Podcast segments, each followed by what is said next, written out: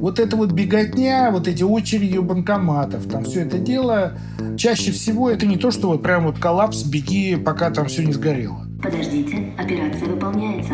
Ну, я как бы уже, в принципе, мне кажется, готов удалить приложение с инвестиционным брокером вообще с телефона, потому что, ну, что там, торгов нет. А я, кстати, знаешь, его удаляю и ставлю, удаляю и ставлю. Заберите деньги. Привет, это подкаст «План Б». Меня зовут Маша Долгополова. А я Илья Иноземцев. Сегодня мы решили выйти со специальным выпуском, который приурочен к событиям последней недели. Мы бы хотели очень сделать какой-то успокаивающий выпуск, но на самом деле он получился довольно тревожным, потому что все мы последние дни очень сильно тревожимся, понятно, и сегодня мы будем буквально открывать наш тревожный чемоданчик, смотреть, какие в нем есть тревоги, и постараемся понять с экспертом, что же со всем этим делать. Я предлагаю сразу говориться, что мы сегодня не будем обсуждать геополитику и сам конфликт, как бы нам этого не хотелось, а сосредоточимся на самом земном, что вот сейчас есть. Да, мы сосредоточимся на наших с вами накоплениях, особенно потому что, мне кажется, как никогда подкаст «План Б» становится актуален. План А закончился 24 февраля, нам нужно реализовывать план Б. Поговорим о деньгах, которые, вот, кажется, прямо сейчас утекают от нас, как песок сквозь пальцы. Илья, я бы вот хотела, чтобы мы были предельно откровенны сегодня, и ты поделился бы со мной своими чувствами. Расскажи, Илья, снял ли ты нал? Наличные для меня сейчас наименьшая из проблем, если уж мы говорим откровенно. Это нервный смех, за который хочется попросить прощения, потому что, ну, у меня много друзей э, с Украины, у меня часть семьи на Украине. Но если попробовать абстрагироваться от этих вещей, наличные я не стал снимать. Я не уверен, что это адекватное вообще какое-то решение в текущей ситуации, потому что, ну, все худшее, что могло случиться, будто бы случилось. Есть еще несколько вещей, которые могут случиться. Закроют границы, начнется еще что-то похуже. Да, я тебя понимаю, абстрагировать действительно очень сложно, вот, но мне кажется, в рамках подкаста, учитывая, сколько у людей вопросов, мы должны попробовать это сделать. Это правда. Я тоже не стала снимать наличные, просто потому что я не люблю очереди. Но вот знаешь, когда ты видишь вот эти очереди, червячок сомнения начинает немножко точить. Но, с другой стороны, я еще понимаю, что не вижу какого-то практического смысла рублей, находясь внутри страны, напечатать можно сколько угодно. И вот зачем тогда? Возможно, был бы смысл снимать валюту, но я тоже не очень понимаю, зачем. Ну, то есть, возможно, ее могут вообще ограничить. Мы с тобой записываем этот подкаст уже на фоне решения о запрете вывоза более 10 тысяч долларов за границу, да, поэтому, ну, как бы даже если ты снимаешь какую-то валюту наличных, то непонятно, сможешь ли ты с ней что-то сделать прямо сейчас. Мне вчера понадобилось сделать несколько наличных операций, и я пошел в несколько банкоматов, и я нигде наличности не смог найти. Ты про доллары сейчас? Я вообще про любую какую-то наличность. Даже ну, про рубли? Я обошел э, несколько очередей, где люди стояли, там, возможно, наличность еще была. Ну, наверное, да, это как бы обусловлено было очередями. Там, где очередей не было, там никаких наличных не осталось вообще в принципе. Знаешь, о чем жалею? Что не стала делать изначально долю валютных сбережений чуть больше, чем она у меня в итоге есть сейчас. Вот как-то, конечно, вот, да, на исторической перспективе, но вот ты же знаешь, что доллар всегда растет. Ну, то есть какой смысл вообще хоть какую-то часть хранить в рублях? Но я просто была уверена, что все мои какие-то траты, они будут скорее в рублях, и я у меня какие-то там финансовые подушки на случай, не знаю, непредвиденных обстоятельств, и вот они в рублях, и я вот, конечно, немножко страдаю.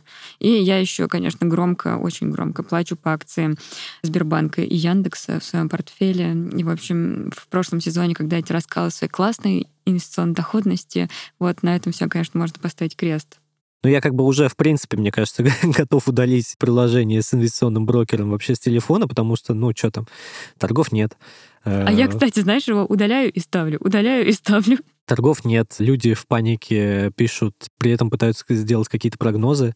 Сейчас явно не время для прогнозов, да, сейчас просто время для выжидания, мне кажется, и в том числе, ну, как бы с точки зрения любых сбережений.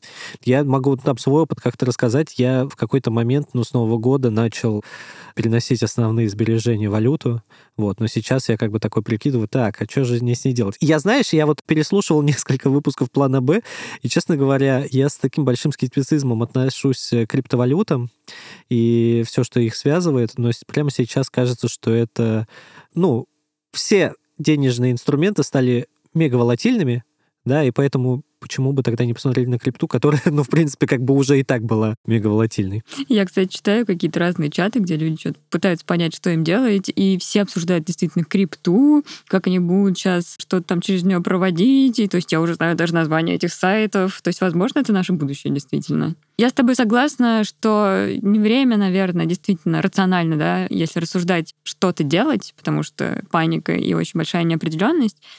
Но, с другой стороны, вот это бездействие, да, оно очень тяжело дается психически. И очень хочет что-то сделать. То есть я вот себя думаю, господи, может закрыть это прямо сейчас ИС, и все и вот, не знаю, что-то придумать. А тебе не дадут. Сегодня не дадут, точно. Ну, в целом, как-то каких-то вопросов довольно много. Ну, то есть, не знаю, начнется у нас дефицит, как в СССР, надо ли закупаться продовольственными товарами? Будет ли какая-то поддержка от государства, и, может быть, нам начнут раздавать какие-то там деньги, может, у нас наконец появится безусловный базовый доход? Есть ли вообще какая-то стратегия поведения, которая хорошо показывает себя в кризис? В общем, лично мне хочется поговорить в таких ситуациях с кем-то, не боюсь этого слова, взрослым, который понимает, что вообще происходит, и который скажет, что делать? Практически все наше население будет иметь существенный минус в реальных доходах. Практически все. Причем даже не в ближайший год, а ближайшие несколько лет, это я практически вам гарантирую. Это Евгений Гантмахер, доктор экономических наук и профессор Высшей школы экономики. Первое, что нам захотелось узнать, это что, собственно, делать с накоплениями прямо сейчас. Наверняка почти у каждого из нас есть какая-то сумма, которая лежит на карте. У кого-то еще есть наверняка и вклады. Хочется понять, стоит ли идти сейчас в магазин за ноутбуком, пытаться снять кэш в банкомате, как многие из нас, или все-таки стоит как-то поймать дзен и ничего не делать. Первое. Все зависит от того, сколько у вас денег на ваших счетах. И для чего вы эти деньги там копили. Если вы, например, скопили там пару тысяч долларов э, для того, чтобы купить там, ну, я не знаю, там, холодильник, телевизор, или, может быть, машину решили купить, то это надо сделать. Вот это надо как раз не откладывать. Почему? Потому что в нашей нынешней ситуации может возникнуть не, не только дефицит э, там, денег, да, но и дефицит товара. Вы же видите, что сейчас происходит с автомобильным рынком, потому что многие импортные марки, к сожалению, будут здесь недоступны. Сейчас какой-то запас есть, но, к сожалению, вы видите, что завоз их в Россию будет, видимо, резко сокращен. То же самое относится к технике, вот такой сложной бытовой, где всякие есть вот эти микрочипы и прочие дела. Поэтому вот если у вас такая цель, лучше это действительно сделать сейчас. Хотя я вам не гарантирую, что вы это сделаете, потому что, во-первых, там уже в этих магазинах ценники переставлены довольно существенно, у вас просто может не хватить денег, ну, допустим, хватило. Ну и, во-вторых, где-то уже могут в эти дни ближайшие образоваться дефициты. Это первая ситуация. Вторая ситуация у вас небольшая сумма, те же там несколько тысяч долларов, э, лежит на черный день. Я бы сказал так, э, ничего делать не надо. Я не исключаю. Это такой довольно пессимистический прогноз, что э, какие-то ограничения по распоряжению валютными счетами у нас будут вводиться. Ну, я думаю, что это почти наверняка, если мы в этом тренде, как сейчас находимся. Но на небольшие суммы это вряд ли будет распространяться. Ну да, на несколько тысяч долларов, я думаю, что люди смогут эти деньги не в долларах, это важно подчеркнуть, но, по крайней мере, в рублях снять. Там могут быть, конечно, какие-то засады, потому что в нашей вот такой острой ситуации могут ввести какие-то специальные курсы обмена в таких случаях, да, доллары на рубли, которые будут, конечно, не такие выгодные, как если бы вы пошли в обменник и там, допустим, ваши доллары там продали. Но это тут что делать? Тут как бы вариантов нет. Поэтому вот с этой ситуацией здесь вот такие обстоятельства. Снова же, если у вас большие деньги, ну там десятки тысяч долларов, большие счета валютные, то там, конечно, ситуация сложнее. Я думаю, все операции с такими счетами будут просто заблокированы. То есть деньги не пропадут, но, допустим, у вас там 50 тысяч долларов, вы захотите их снять, получить наличными. Я думаю, что это практически невозможно. По многим причинам, но тем не менее. Если вы хотите, допустим, захотите перевести эти деньги в рубли онлайн, да, без получения долларов а в самом банке, наверное, это может быть возможно. Хотя смысл, э, снова же, я не очень понимаю, потому что рубль обесценивается. Снова же то, о чем я сказал насчет ограничений, которые могут быть введены, лимиты на распоряжение валютой – это вот как раз к большим счетам относится точно. Там и специальные курсы, это тоже вполне возможно. Поэтому я бы на месте вот тех, у кого такие серьезные деньги, ну, я бы так сказал, ну, знаете, вот, ну, ничего бы не делал. Ну, что делать? Тут, понимаете, других вариантов нет, потому что даже если вы получили эти деньги наличными, вкладывать их в какие-то облигации, там, акции, ну, вы сами понимаете, это риски невообразимые. Это невообразимые риски. Бежать вкладываться в какую-то недвижимость, ну, это возможно. Это возможно. Кстати, видимо, цены на недвижимость сейчас поползут наверх в силу целого ряда причин, в том числе и вот этих. Потому что люди, спасая свои деньги, рублевые вклады в том числе, их намного все-таки больше, чем валютных, они сейчас, конечно, побегут вкладываться в то, что людям понятно. Да? Вот в ипотеку, в ту же самую, что-то просто покупать. Вот я читаю, люди говорят, давайте будем покупать земельные участки там, и так далее. Но это будет тоже ажиотажный спрос, и это тоже, естественно, приведет к повышению цен. Плюс мы с вами увидели сегодняшнее решение Центрального банка поднять базовую ставку до 20%. Это автоматически означает подъем, если вы хотите все-таки поучаствовать в ипотеке, подъем процента по кредиту, который точно теперь будет больше 20%. Ну, есть там какие-то программы льготной ипотеки, но я думаю, они несущественные, а для основной массы людей это будет более 20% годовых, не знаю. Завершая вот эту ситуацию, я бы сказал так, что здесь те люди, у кого крупные вклады, ну, надо надеяться на изменение какой-то общей ситуации, геополитической в том числе. Может быть, вот этот кризис, в который мы все попали, как-то все-таки будет решаться. Может быть, когда-нибудь мы вернемся в какие-то нормальные макроэкономические условия, я имею в виду Россию, без таких жестких санкций, как это сейчас. И тогда эти деньги, ну, наверное, ими можно будет как-то распорядиться. Я надеюсь, что не будет крайнего варианта это реквизиции. Ну, некоторые горячие головы говорят, ну, вот у нас там где-то лежит вот такая довольно большая сумма, государство наше реквизирует. Ну, честно, Конечно, у нас э, возможно все, но я бы дал вероятность этого крайне низкую.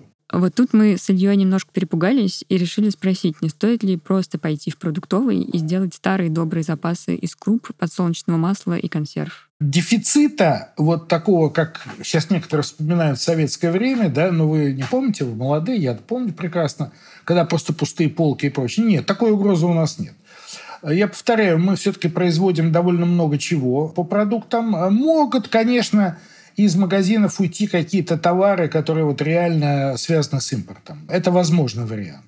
Или они станут безумно дорогие.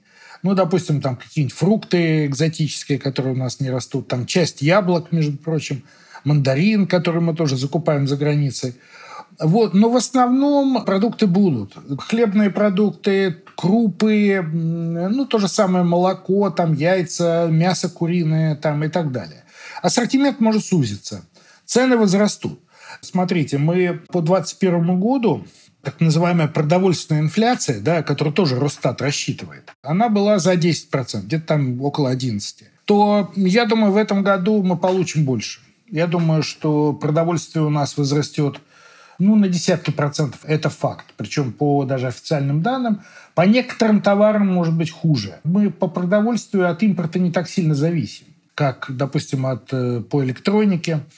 Все-таки основная часть продовольствия производится здесь, и хотя там есть тоже какие-то подводные камни, вы понимаете, ну, например, там какой-нибудь корм для свиней, да, на этих свинофермах, агрокомплексах, там какая-то его часть – это импортные какие-то добавки, которые мы закупаем они либо исчезнут, эти добавки, их мы не сможем купить, либо они, естественно, так как рубль обесценивается, они возрастут в цене, и поэтому это скажется, ну, правда, там доля в конечной цене мяса, она небольшая, но таких вот мелочей может быть довольно много по самым неожиданным товарам, которые, казалось бы, то есть они по этикетке производятся в Российской Федерации.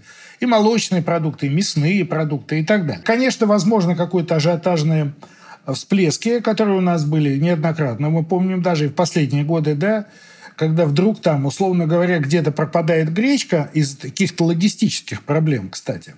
Это довольно часто у нас бывает. Вот в каких-то там магазинах, в каком-то районе ну, сарафанное радио тут же распространяет слухи, что все, значит, пора закупаться, соль там, сахар и так далее. И народ срочно с мешками бежит, это все покупает. Усугубляя, конечно, тот же самый временный дефицит – такие возможны варианты.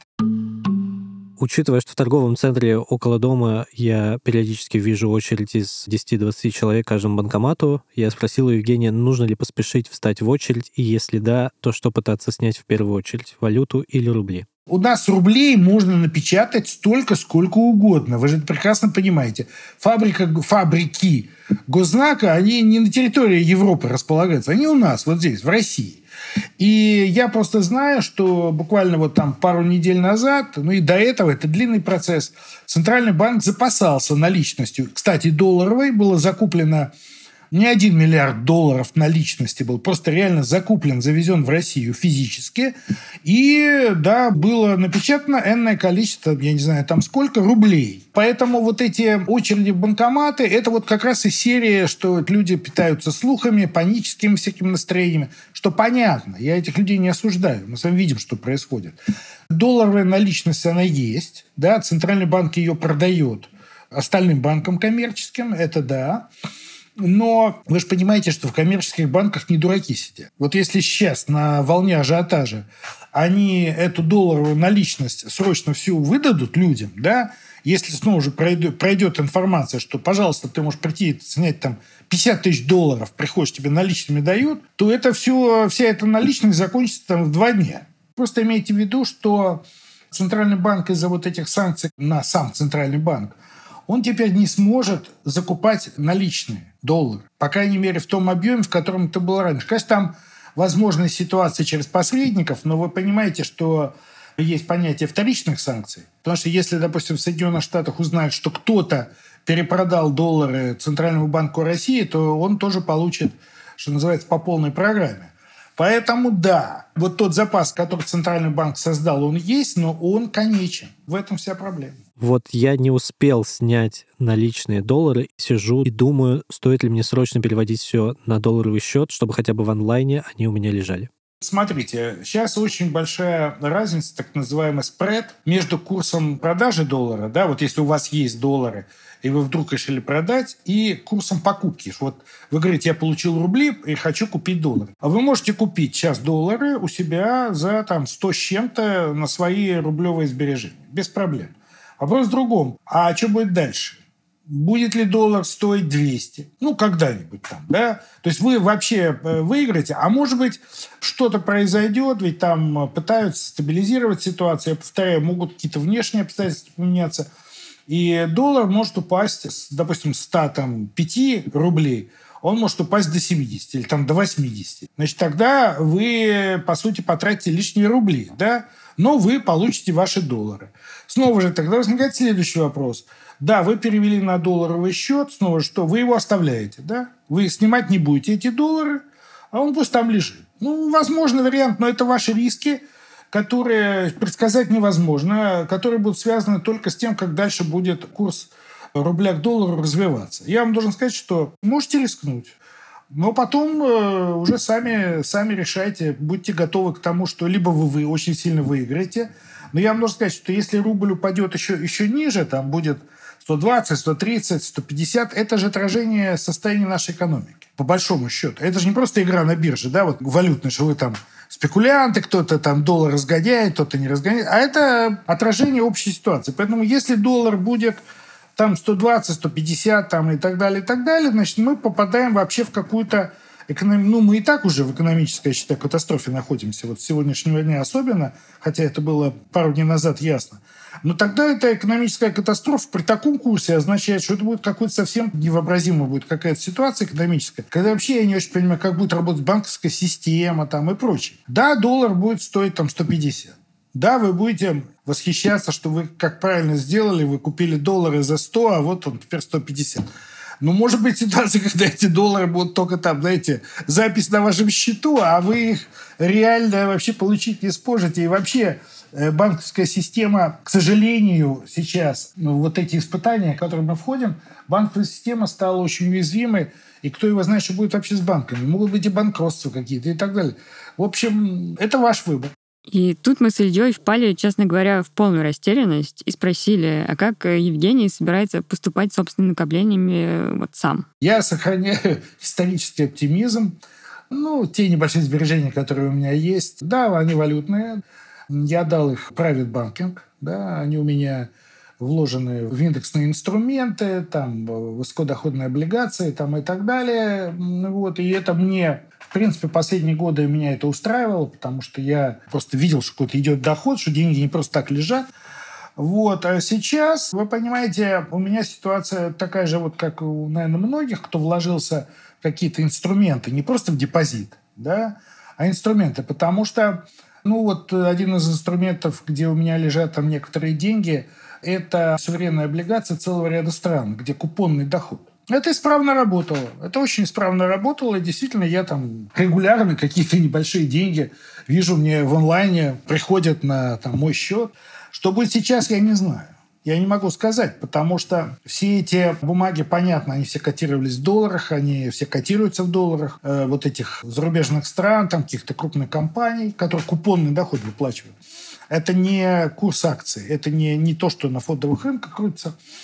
Вот. Э, как это сейчас технически будет, не знаю. Я, конечно, задал вопросом своим знакомым, но решения пока нет. Даже нет решения, я так понимаю, у наших финансовых регуляторов. Потому что э, ведь э, есть даже проблема не только в отключении от свифта, на самом деле это не самая большая проблема. Это усложняет, конечно, платежи, но они будут все равно идти.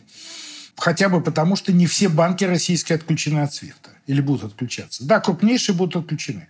Но целый ряд других банков нет. И поэтому там можно сделать какие-то схемы. Я даже не буду в этом даваться, я не специалист, но мне это объяснить, что там это все будет идти. Вопрос в другом. Вопрос э, в долларе. Потому что как будет доллар пересекать границу Российской Федерации даже в те банки, которые не отключены от Свифта. Там есть какие-то проблемы э, из-за того, что корреспондентские счета многих банков, вы знаете, в американских банках будут закрыты. Посмотрим, посмотрим. Здесь я нахожусь в ситуации, когда я только могу наблюдать, никаких резких движений я, честно сказать, делать не могу. И тут мы решили перейти к главе «Последняя надежда». Хочется верить, что на случай кризиса у государства заготовлен какой-то пакет мер по страхованию денег россиян, и мы спросили, известно ли что-то об этом. Я думаю, да. Я думаю, что Центральный банк... Ну, мы с вами говорим о рублях, о рублевых вкладах. Понимаете, это надо четко иметь в виду, что валютные вклады – это будет отдельная совершенно история, она совершенно непонятна, как это все будет. А рублевые вклады, я думаю, что Центральный банк, конечно, примет дополнительные меры для того, чтобы гарантировать сохранность рублевых вкладов. Были там уже сообщения Центрального банка о том, что они там облегчают, там как бы немножко банки отпускают на свободу, потому что Центральный банк, он же их держит, что называется, на коротком поводке, чтобы они, не дай бог, там не слишком сильно рисковали, чтобы там не было каких-то невозвратных активов, ну, пассивов, которые, чтобы не было слишком большого кредитного портфеля и так далее. Это все сейчас немножко отпущено, это немножко отпущено. И я думаю, что Центральный банк сейчас особенно крупным банкам будет помогать. Вот это важно. Вот этим системообразующим, так называемым, которым мы все с вами знаем, ну, условно это первая десятка может быть, первые 15, даже, может быть, 20. Для того, чтобы, не дай бог, не случилось банкротство. Вы понимаете? Когда, ну, что-нибудь банкротство, когда Банк первой когорты говорит, что он там, например, отказывается обслуживать даже рублевые счета. Потому что да, система страхования вкладов, она защитит там миллион двести, да, там сейчас, я не помню, там какой, какой лимит. Это другие деньги, они отдельные, они вкладчикам пойдут. Но если у вас больше денег, если у вас там 2-3 миллиона рублей, это довольно распространенные вклады на самом деле, или там по сумме вкладов. Поэтому я думаю, что это, Центральный банк это подстрахует даже, возможно, ценой дополнительного выпуска в оборот наличности рублевой. Да, что, конечно, чревато инфляцией дополнительной, безусловно. Но если вот мы посмотрим на чашу весов, вот что хуже? Банкротство какого-то крупного банка из первой когорты российской или там плюс 1-2% пункта к инфляции? Конечно, лучше плюс 1-2% пункта к инфляции. Потому что если, не дай бог, какой-то банк системообразующий станет банкротом, то это как цепная реакция. Снова же начнется паника, люди снова побегут снимать свои вклады и так далее, и так далее. С этим э, будет очень сложно справиться. Поэтому нет. Я думаю, рублевые вклады в номинале, скажем так, в номинале, да, они все будут сохранены. У меня здесь практически нет сомнений. Наконец, мы задали наш главный вопрос. Есть ли вообще какая-то стратегия финансового поведения, которая доказала свою эффективность в кризис? Снова же тут все зависит от финансового положения вашей семьи, да, ну, вас лично или вашей семьи. Потому что, давайте скажем так, у нас вклады в банках имеют меньшинство населения. Ну, там есть разные оценки. Там есть оценки, что 40%, 45%, кто-то говорит 50%. Там, ну, это все колеблется постоянно, да, потому что есть счета очень короткие. Люди же закрывают, открывают, это же постоянно проходит. Поэтому для тех, у кого нет банковских каких-то вкладов, да, где лежат хотя бы какие-то символические деньги, даже зарплатные, да, у нас же открывается счет в банке, и вам переводят вашу зарплату. Вы, конечно, если сразу же ее снимаете – до копеечки, это одна ситуация. Но если у вас там что-то остается, 10, 15, 20 тысяч рублей, это уже у вас как бы вклад. Но если у вас денег в банках нет, то там финансовая стратегия, ну, сами понимаете, она довольно примитивная. Это называется выживание. Причем так, я бы сказал, от зарплаты до зарплаты. Или там от пенсии до пенсии. Ну, кто у кого какие доходы, и там все плохо. Там плохо, потому что у нас реально вот в режиме выживания живет не менее половины населения. Это точно. Тоже надо понимать, что выживание, оно разное. Это не то, что у вас куска хлеба не хватает.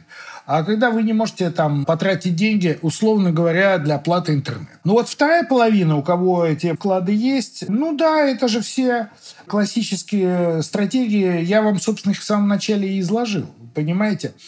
Мне кажется, что первое и самое главное, что это все объединить, ну не надо срочно бежать и делать какие-то поступки, которые вы не посчитали. Вот не просчитали шаги, понимаете? Как сейчас вот все срочно побегут покупать доллары за там 105 или там 107, 108.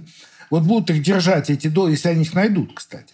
Кстати говоря, вот этот вот бег за то, чтобы купить наличный доллар, он повышает курс дальше. Да? Значит, те, кто прибегут после вас, они уже будут покупать по 110. Ну и так далее.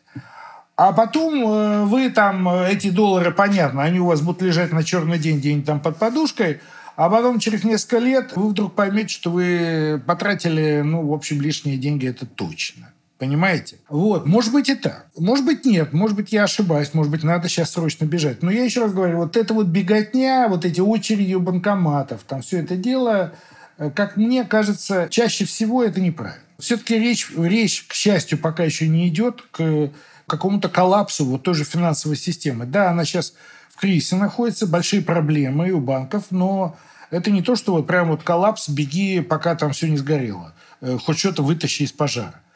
Вот. Поэтому резких движений я бы делать не стал. Вы можете любого послушать эксперта, который вам скажет ровно то же самое. Причем это люди не из Министерства финансов, там, не из Центрального банка, понятно, или не из банков. Это люди, которые как бы уже не один кризис пережили. Кстати говоря, это проверяется легко, эта тактика. Вот эта штука про то, что есть люди, которые пережили уже много кризисов, она меня как-то успокаивает. Мы попросили Евгения пытаться сформулировать, что, по его мнению, будет дальше с экономикой. Ну, вообще, мы стоим э, на пороге, и мы уже в этом кризисе в социальном находимся давно, но у нас же по официальным данным с 2014 года реальные доходы падали. Да? Но там был в 2019 году небольшой рост, Потом в 2020 году, понятно, мы упали в связи с ковидом, и не только, кстати говоря. В 2021 мы отыграли это падение, да, отыграли. Ну, по официальной статистике. Потому что надо иметь в виду, что по разным группам населения по-разному. Кто-то оказался в плюсе, а кто-то как в минусе был, так там и остался. Но сейчас надеюсь, что это будет не слишком большое снижение, что это не будет какая-то катастрофа типа августа 98-го, помните, когда все резко обвалилось? Или там еще дальше посмотрим, там январь 92-го, когда тоже все обвалилось? Нет. Но постепенное ухудшение уровня и качества жизни наших людей мы с вами точно будем наблюдать еще достаточно долго. Как это скажется на экономике? А это следствие той экономики, потому что ведь у нас большая часть реальных доходов – это же зарплаты. Это же зарплаты из которых, кстати говоря, налогов на зарплату платятся пенсии, всякие пособия и так далее. Поэтому то, что в этом году у нас вместо плюса роста ВВП, как прогнозировали в правительстве, там э, мечтали о 3%, даже о 3,5%, где-то была такая голубая мечта. Я думаю, в этом году плюса не будет, будет минус. Это уже практически очевидно. И в следующие годы, пока у нас не изменится внешняя ситуация, это уже политика, геополитика, и мы сегодня об этом не говорим, этот минус у нас будет довольно существенный. То есть люди будут беднеть, экономика будет падать. Ну, что я могу сказать? Что будет с нашим обществом? Не знаю. Это вопрос уже скорее к политологам. Вон Иран живет в условиях такого рода санкций, похожих санкций, уже довольно много лет. Люди обнищали, уровень жизни в Иране очень серьезно снизился. Но, как видите, политическая система тамошняя, она стабильна. Ну вот, а люди живут. Вот так. Большого удовольствия от жизни мы с вами получать не будем. Для вас это будет, для этого поколения, кому вот лет 30, 40 и моложе, это будет большое испытание, конечно. Жить в условиях ухудшающегося своего материального положения и, главное, в отсутствии какой-то перспективы. Потому что люди, которым там 25-30 лет, они же все-таки строят перспективу даже бытовую, да, на, там, а у них же там семья, они же хотят иметь квартиру, купить себе хорошую машину, там, не знаю, отдыхать, вот как у нас в зажиточных семьях принято, там, Турция, Египет, а может быть даже Таиланд вообще, это уже такой высший класс. Да, и это все под нож. Это все под нож. Честно говоря, вот на этом моменте мне захотелось заплакать, Илья.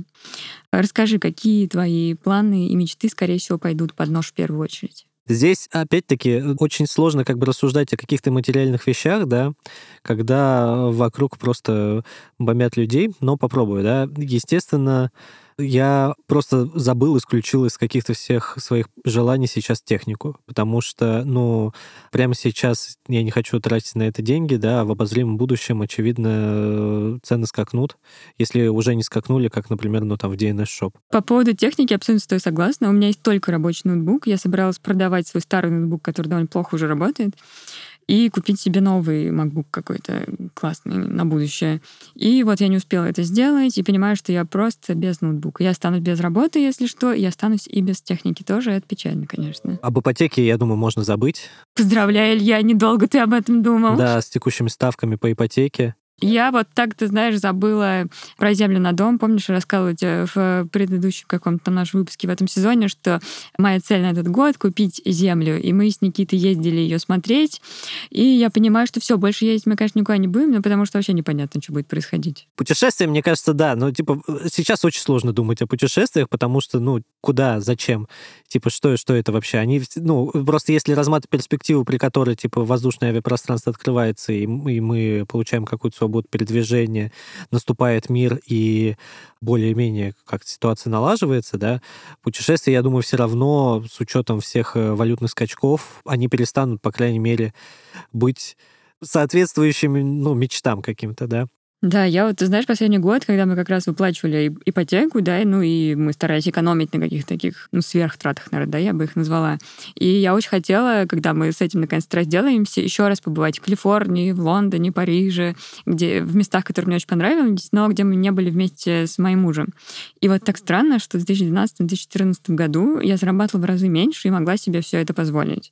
А сейчас уже нет. И даже думать об этом глупо, ну, как правильно ты сказал, учитывая, что люди как бы страдают, и довольно странно получать удовольствие таким способом. Я вообще понял то, что для меня сейчас как бы любые материальные траты — это очень стыдная вещь, это крамольная абсолютная история, да, говорить о том, что тебе стыдно что-то покупать, да, потому что это никому не помогает, да, и от этого там дополнительно какое-то бессилие, дополнительный стыд, дополнительный страх вообще приобретается, но при этом, при всем, я знаешь, какую вещь понял? Вот мы сейчас как бы рассуждаем о том, чего, ну, мы там в силу событий отказываемся, ну не то, что даже отказываемся, у нас просто возможности не будет никакой, да, но я вот думал сейчас о том, на чем придется как-то сосредоточиться. Я думаю, что ну, в моем случае придется сосредоточиться на попытках э, какого-то обеспечения хоть какого-то будущего ребенку своему. То есть нужно какое-то образование, какие-то вещи, чтобы ну, ребенок вообще жил какой-то жизнью, которую мы представляли до прошлой недели. Наверное, есть еще одна трата, о которой я хочу рассказать. Я собиралась сегодня забрать свою вторую собаку. И я очень ее хотела. Это щенок Корги, которого я там нашла, не знаю, договорилась о нем полтора месяца назад. Вот, ей сделали вот на днях вторую прививку, я могу ее забрать. Но я, не знаю, 99% что я этого не сделаю. Попрошу заводчика найти других хозяев, потому что я понимаю, что вот в этой ситуации, когда настолько ничего не понятно и неизвестно, не останемся ли мы без работы завтра, я не хочу брать на себя такой риск, потому что у меня есть как бы еще одна собака, и вот, наверное, я не смогу. При этом как бы я очень хотела ее, потому что я хотела себе, знаешь, emotional support X2. Мгм. Вот, я думала, что это как-то поможет мне пережить какие-то мои личные трудности, которые сейчас у меня есть в жизни. И даже вот от этого приходится отказываться. Это, конечно, очень грустно. Я тебе очень сочувствую, да, и мне кажется, что, в принципе, ну, как бы это же не просто даже история как бы конкретно про тебя, да, это, ну, опять-таки, вот эта история про то, чтобы кому-то дать, ну, какую-то новую жизнь, да. Мы здесь, конечно, говорим о собаке, но это тоже живое существо, как вообще, в принципе, люди. Да, я слушала, кстати, недавно подкаст одних наших соратников, и там психолог говорил, что самое страшное для нашей психики — это неизвестность. И вот даже самая какая-то плохая известность, она нами все равно лучше воспринимается. И вот мне хочется, чтобы в этой ситуации уже наметились какие-то точки выхода, и мы поняли просто, чем мы имеем дело, и чтобы могли начать приспосабливаться к этой новой реальности. Мне очень хочется надеяться, что мы не находимся на пороге вот именно катастрофы в прямом смысле слова, а то, что, ну как я думаю, что это, скорее всего, будет какой-то наш 98-й или вообще 90-й, то есть тот самый период времени, который во многом сформировал наших родителей. Здесь, наверное, с тобой солидарен, да, мне кажется, любое кризисное время — это всегда возможность для того, чтобы, ну, что-то можно было посадить, чтобы что-то быстро выросло. Главное, чтобы все были живы. Я думаю, что очень важно еще в это время говорить с близкими, чаще с ними находиться и проводить время. Мне кажется, очень важно сейчас всем найти в себе какую-то точку опоры, найти какую-то новую надежду, да, Ну, то есть как бы раньше, возможно, нас поддерживали идеи там о путешествиях и новой собаке, и теперь я думаю, что мы найдем для себя какие-то новые вещи, скорее всего, это возможно, и, возможно, даже такая жизнь может быть тоже хорошей. У меня, конечно, есть такое ощущение, что меня лично отобрали будущее, и что вот теперь я должна буду свои лучшие годы бороться, а не наслаждаться жизнью, как сказал Евгений. И вот за это обидно. Но, как я уже сказала, наверное, даже такая жизнь может быть неплохой. Да, я думаю, что, опять-таки, возвращаясь к предыдущей мысли, нужно просто сосредоточиться на каком-то образовании, попытках помощи близким, но не только близким, но и другим людям, которые страдают сейчас гораздо сильнее. Я думаю, что нужно искать любые способы какой-то помощи, потому что, ну, в конечном итоге мы здесь все живем какой-то на одной планете, практически на одной территории. Аминь. Дорогие слушатели, если вам хочется как-то поддержать себя или своих близких, мы в описании к этому эпизоду оставим несколько важных статей Тинькофф журнала, которые вышли за последнюю неделю.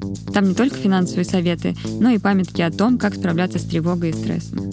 Это был подкаст «План Б» о том, как тратить деньги простому смертному. Я Илья Иноземцев. А я Маша Долгополова. Берегите себя.